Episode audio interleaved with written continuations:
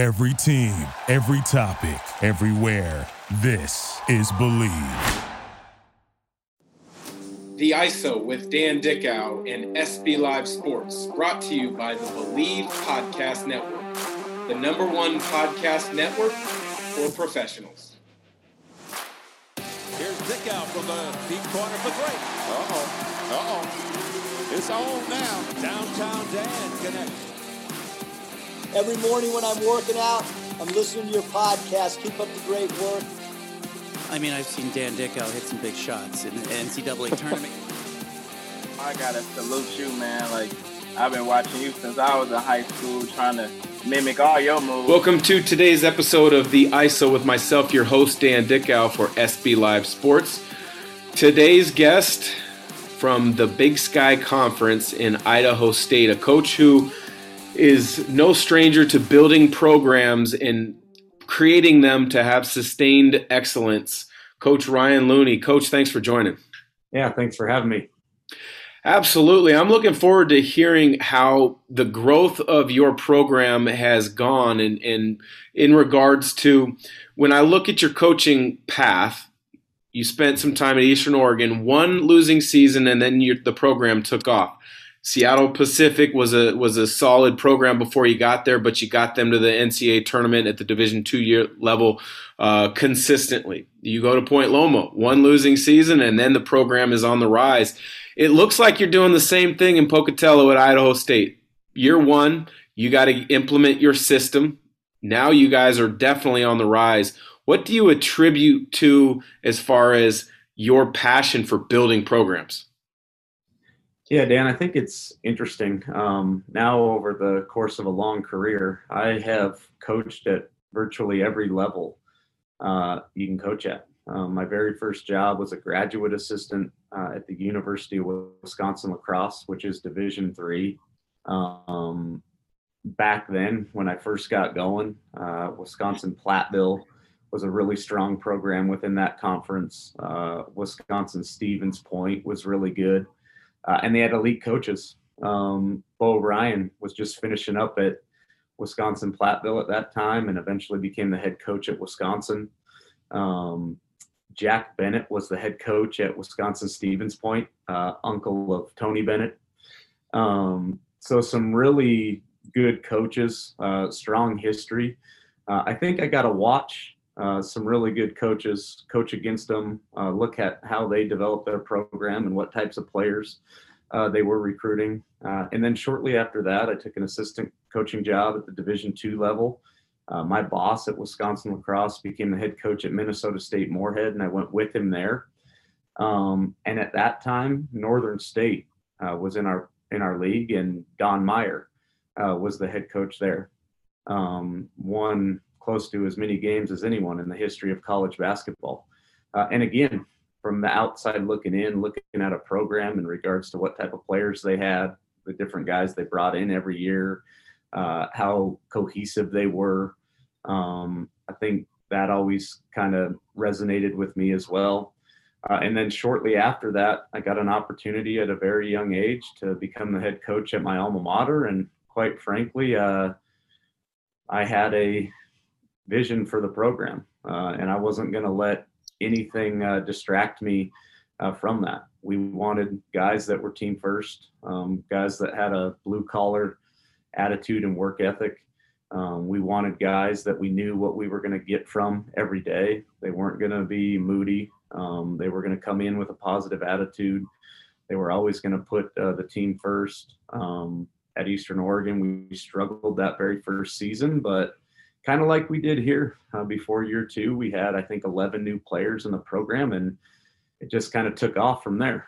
Uh, we ended up winning the school's first ever conference title and went to the NAI national tournament for the first time in school history. And then the year after that, we did all those things again. Um, we were ranked as high as third in the country at that level, got to the Elite Eight of the NAI national tournament, and then Shortly after that, uh, I took the head coaching job at Seattle Pacific, which was a completely different dynamic. Uh, SPU is a place that has a rich tradition. Um, we weren't trying to obviously change that, uh, but I still wanted to recruit the same type of kids. Um, that is something that uh, has never uh, varied. The difference there was they had an established winning tradition. We were just trying to build upon it, um, trying to get to a point where maybe not only were we just focused on trying to win the league, but trying to maybe get to a point where we were making runs in the NCAA tournament and hopefully putting ourselves in a position where we could win the entire thing. Um, I was there for seven years. Uh, it was a fantastic experience. Uh, we had really good players, uh, really good guys that loved being around each other every day. Uh, every year we were there, uh, we at least competed for a conference title, if not won it. Uh, we were in a position where we won three consecutive conference tournaments. all seven teams we coached went to the Division two national tournament. I think two of those teams were ranked as high as second in the country during that time.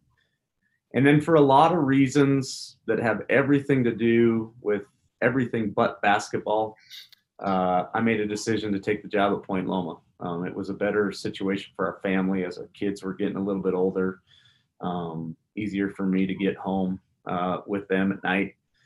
Um, but took over a program that the previous year had finished 11th place in the Pac West Conference. So we needed to kind of go back and look at some of the things that we did to kind of resurrect the program, uh, like we did at EOU, uh, and kind of the same things uh, were uh, in place there as well. Like we were recruiting a guy that fit uh, how we wanted to play, um, a guy that fit the mission uh, of the university.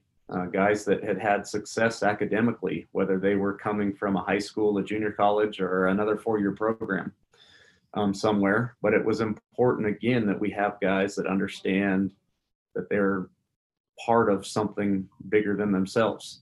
Um, and it it was quickly uh, changed there in the very first season. We started out a little rough, but we ended up in the championship game of the conference tournament. In the second year, we, with a bunch of returning players, uh, had the first team in school history to go to the Division two uh, national tournament. And in the third season, um, we had everybody back and added a guy named Daulton Hommes, who just signed a contract with the New Orleans Pelicans um, and ended up being the Division two National Player of the Year. And we played in the national championship game and just kind of had a, an electric year and experience uh, with that group.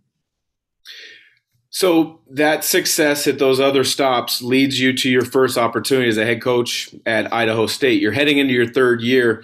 Uh, I've called a number of games um, all across the West Coast for college basketball networks, and, and Idaho State was kind of looked at as an afterthought. You obviously had different visions because you've gone there now, entering your third year. You guys are on a on a very impressive trajectory what was the biggest challenge for you when you took over um, that program? You know what, Dan, for me, uh, and I think you hit the nail on the head. Um, Idaho State doesn't have a rich tradition uh, in men's basketball, but quite frankly, because of the experiences that I've had in the past, that's what excited me about the job. Um, I was excited uh, for the challenge. Um, we think that uh, we're definitely headed in a positive uh, direction now. Um, I think there are a lot of things uh, that kind of play into it. Um, I didn't play Division One. I. I was never a Division One uh, assistant coach. Um, if I was going to take a head coaching job at the Division One level, it was most likely going to be at a place uh, similar to Idaho State. Um, so I looked at everything uh, in regards to what I was stepping into uh, and fully understood uh, the amount of hours and hard work it was going to take uh, to build this things uh, or this thing. There are some fascinating parts to it. Like I took the job. My first day was May 1st, 2019. Got here, we had six players on the team, um, and two of them were walk-ons. Um, obviously, that late in the recruiting cycle, it's it's tough to get it going uh, year one. Uh, but there were a lot of things that we had to establish that first year, other than just a roster um, we needed to upgrade in a lot of areas. Our fundraising, um, we needed to obviously hire a staff. Uh, we needed to recruit some players, um, but it took a full calendar year to kind of get some of the necessary things in place uh, that we thought we needed to have to have some success um, at this level. Uh, and then it got hard. Like we struggled that first year, uh, lost a lot of close games. Somehow, miraculously, at the end of the season, went on the road to Weber State and won, and then went to the conference tournament and won a first round game in, I want to say, 10 plus years uh, at Idaho State. And then the next morning, went shoot around, getting ready to play against Montana, and got done with it, walked back to the hotel, and our athletic director called me and told me the season was canceled uh, because of COVID. So I've coached for a long time now, including all the way to a national championship game. My first year at Idaho State was the only year I've ended the season with a win. well, I guess you could say you were Big Sky co-champs that year, and, and you did qualify for the NCAA tournament, yep. which I know that's got to be your goal uh, to get Idaho State there. So yeah. you're into season two. You've got 13 new players. So last year, I can only imagine there was an amazing amount of teaching, especially early in the year. How has the difference been in year two to now the start of year three with fall workouts and real practice just kicking off? I can only imagine it's been a little bit easier and it's been a, a, a fun opportunity for you to see true growth in your program. Am I correct? Yeah, uh, and it's been an interesting time. Um, that between years one and two, uh, in the middle of a global pandemic, uh, we needed to recruit 13 brand new players uh, into our program, and it got interesting. Um, we had we were lucky that during the early signing period during that first year, we we got a couple uh, high school uh, recruits to commit early. Uh, but other than that, we had to finish off a huge class during a time where the NCAA made a mandatory dead period. We couldn't even bring people on visits. We couldn't go out on the road to see them at their schools uh, or their homes. Um, we were literally doing a ton of stuff virtually, trying to uh, show kids that Idaho State was a real opportunity where they could come have some success uh, in basketball. Uh, and it went relatively well. Um, we liked the group of people that we brought in from year one uh, to year two. But like you mentioned, at the end of the day, we started off year two with 13 brand new players who had no experience playing Division One basketball. Some of them transferred from junior college. Uh, some came from a high school, uh, but none of them had any experience uh, on the floor uh, at this level. So, yeah, everything was brand new for everyone from workouts in the summertime uh, to everything that we were doing in the weight room uh, to how we watched film um, to the structure of practice uh, every single day. Uh, and it took some time. Uh, that team was picked to finish 10th uh, place in the Big Sky uh, a year ago. Uh, we started off the season after a couple COVID shutdowns. Um, we started 0 4. and then next thing you knew, everything started to kind of come together at one point in time we were seven and three in big sky play and ended uh, the year uh, fourth in the standings with the fourth seed in the conference tournament. Uh, and now going into year three, we have even higher expectations for ourselves. Uh, all those guys who were brand new a year ago, every single one of them are back. Uh, we returned 99% of our scoring, rebounding, and minutes played uh, from a year ago. So what we're doing uh, day to day is a whole lot different. We've got some experienced players that have logged a whole lot of minutes, not only on game day, but they know how we need to function and operate from day to day too. It sounds like you've got literally everything back. If you're saying 99% of scoring, that's got to make you feel good going into this season. But when you take a step back and look again at last year, what was the biggest challenge? Was it um, getting 13 guys on campus? Because I don't think the average fan understands how to get kids admitted to a school, moved into a school, picking a school classes? Was it the practice part of getting 13 guys cohesive at practice and learning what you want? Was it the games because you're trying to figure out who can really put an imprint on a game last year? What was the most challenging aspect of that?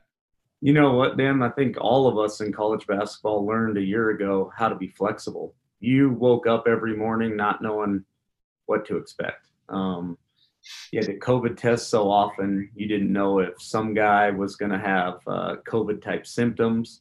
Um, you literally woke up knowing that you needed to be nimble and flexible um, and how to move through uh, the next 24 hours. Uh, so I think honestly that was the most challenging part for me. I like to be detailed and organized and not just know what I'm doing the next day, but I like to know what I'm doing a month from now uh, too. And that was definitely not part of it. So your focus as a coach had to be completely different. Like you had to be able to be willing to adjust on the fly uh, all the time. You didn't know if everyone was going to be available. You didn't know if one person was going to sit out. You didn't know if your whole entire team was going to have to go into a quarantine. And with all that, you didn't know if your opponents were going to be available to play uh, either. So I think for us, uh, we tried to just simplify it. Um, we knew that going into a year w- with a team that was entirely new, um, and you know this from your experience playing basketball on new teams. Sometimes the hardest thing to do is to get everyone on the same page offensively. Um, I mean, we had we had guys that averaged dang near 25 points a game at their junior college. Um, we all know that that's going to be much harder to do at, at the Division One level, and you're going to have to do it with other guys that had the same experience playing at a little bit lower level as well. So our focus when we took over the program was one to recruit the right type of guys, guys that wanted to be a part of a strong culture um, and a program uh, that was potentially growing. Uh, but a big thing for us, and anywhere I've coached, we want to be really good defensively. We want to be an elite rebounding team. So I think that's where our focus was every day. Um, before our staff got here to ISU, Idaho State had the 11th best defensive team in the conference in regards to uh, points allowed per game. Um, also had the 11th best rebounding team uh, in the Big Sky. That's not a good uh, recipe to win games. in, in, yeah, in regards to rebound margin as well. And in our second year last year, we were number one in the Big Sky in points allowed per game and number nine in the nation. Um, and got all the way to the point where we had the second best rebound margin within the Big Sky as well. So our focus was really in those two areas, knowing that offense would eventually come, whether it was last season at some point or maybe even this year uh, coming up. But we wanted to be the team that was going to hang our hat on great defense and rebounding and and just kind of simplify it in our own minds there. Well, I think all good coaches find a couple key attributes that fits their eye to what their team needs to be successful. You obviously found it but you're a coach who has been a head coach at multiple levels from a young age. As you built your staff and you were looking for assistance, and then maybe as well as when young coaches reach out to you for advice, what impresses you when you look at young up and coming coaches that are either a part of your program or guys that maybe you see have a bright future in the in the industry? Yeah, I think there's a few things. Um, obviously, you want guys who are hardworking uh, and loyal. Um, being able to filter through all of that can sometimes be uh, a little bit challenging. Um, I know in regards to how I am and how I coach, some of the things I ask of not only our players but our staff um, are sometimes unique. Um, we practice different uh, than some teams may. Um, I think some of the duties that I may assign to the people that I have helping me uh, might be unique and challenging at some points um, too. Um, I'm not uh, a guy that loves to have a staff meeting every single day and tell all of our staff exactly what they need to be doing. Um, I want to give them a list of duties and let them have some ownership in regards to getting them done. Um, so I think it's simple. When you break down all those things, I want guys who are hardworking that have a sense of urgency, that understand that no job is too big or too small. Um, but then, like a big thing for me too is recruiting. Like I know when I was young, whether it was an assistant coach or even starting out as a head coach at uh, Eastern Oregon or Seattle Pacific, I took a lot of pride in making sure, if not me, that someone on our staff was virtually at everything and visible and seen so when I'm out recruiting now, like I'm paying attention to players, obviously, but I'm also watching like what young coaches are there out there that I see at every single event I'm at. Um, those are the ones that are intriguing to me. Guys that understand the grind and know that they need to be out and visible and and seen by a ton of people. So with the recruiting side, you've coached at multiple levels, so you understand the the AAU process and the high school process. When you're recruiting a kid now for Idaho State, where do you gain your most amount of, of legit information and and honesty? Would it be from the high school coach or from the AAU coach? And how do you balance and decipher the information from both to make the decisions that make the most sense for you and your program? Yeah i think uh, the answer to that in from my perspective is both. We try to talk to everyone involved uh, in the kid's life but i've also here at idaho state tried to draw back to some of my previous experiences. You know, like when I took over at Eastern Oregon, um, again, it was a program that hadn't had a lot of tradition in men's basketball. Uh, and in an isolated geographical region, like there's a mountain pass on both sides of La Grande. Um, it's four hours from Spokane and three hours from Boise. Um, not a lot of players, uh, relatively close. Um, to there. Uh, we needed to be unique uh, in regards to who we recruited. So all the way back then, I leaned on relationships with uh, previous people. Um, quite frankly, I was from Spokane, and we had a small budget at EOU. When it got time to recruit players, I would leave La Grande, drive to Spokane, sleep at my parents' house, and see as many kids as I possibly could while I was there. Also, during that time, my sister lived in Seattle, so I do the same thing hop in my car, drive to Seattle, stay at her house, see as many coaches, uh, whether the AAU coach, high school coach, players uh, that we possibly could. Uh, and kind of just leaned on all those previous relationships with AAU coaches and high school coaches or anyone else that might be in someone's life uh, as a way we could help get them interested uh, in our program. And quite frankly, we're doing the same thing here uh, at Idaho State. Um, I think up to this point, we've been in a position where it's just kind of hard to spin our wheels and take a shot on guys that we don't have a connection to.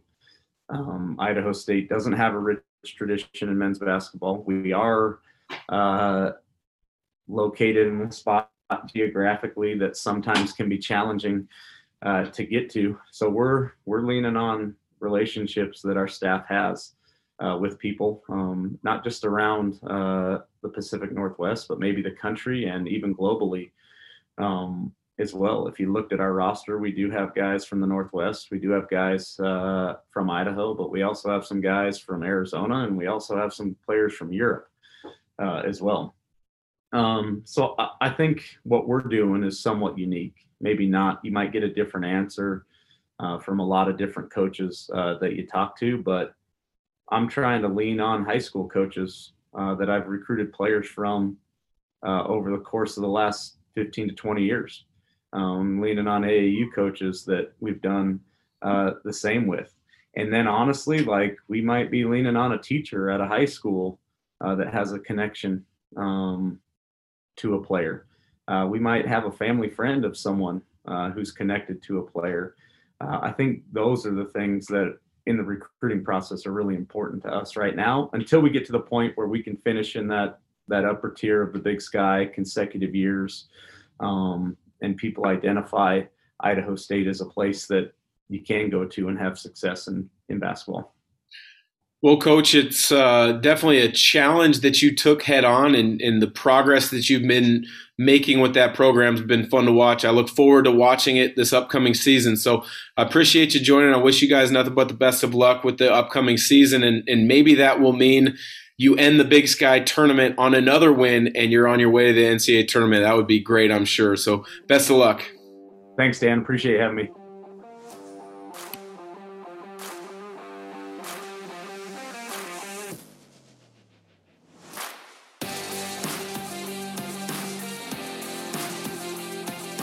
ISO with Dan Dickau and SB Live Sports, brought to you by the Bleav Podcast Network, the number one podcast network for professionals.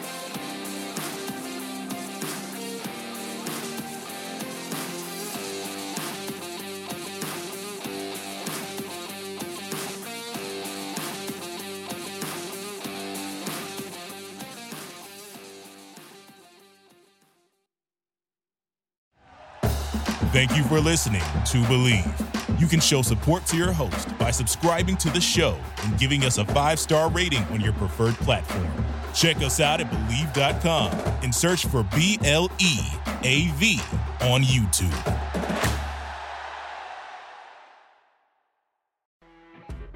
You know, when you're listening to a true crime story that has an unbelievable plot twist that makes you stop in your tracks? That's what our podcast, People Are the Worst, brings you with each episode. I'm Rachel. And I'm Rebecca. We're identical twins who love true crime cases that make you say, didn't see that coming, and we hate the people responsible for them. Listen to People Are the Worst now on Apple, Spotify, or wherever you get your podcasts.